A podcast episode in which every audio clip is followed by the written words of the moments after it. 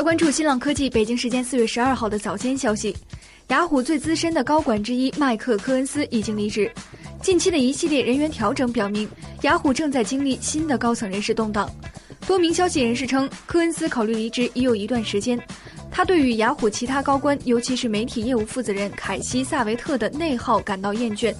科恩斯于二零零六年加入雅虎，他在雅虎担任高级副总裁，负责主页和其他垂直网站的工作。目前尚不清楚科恩斯未来将从事什么工作。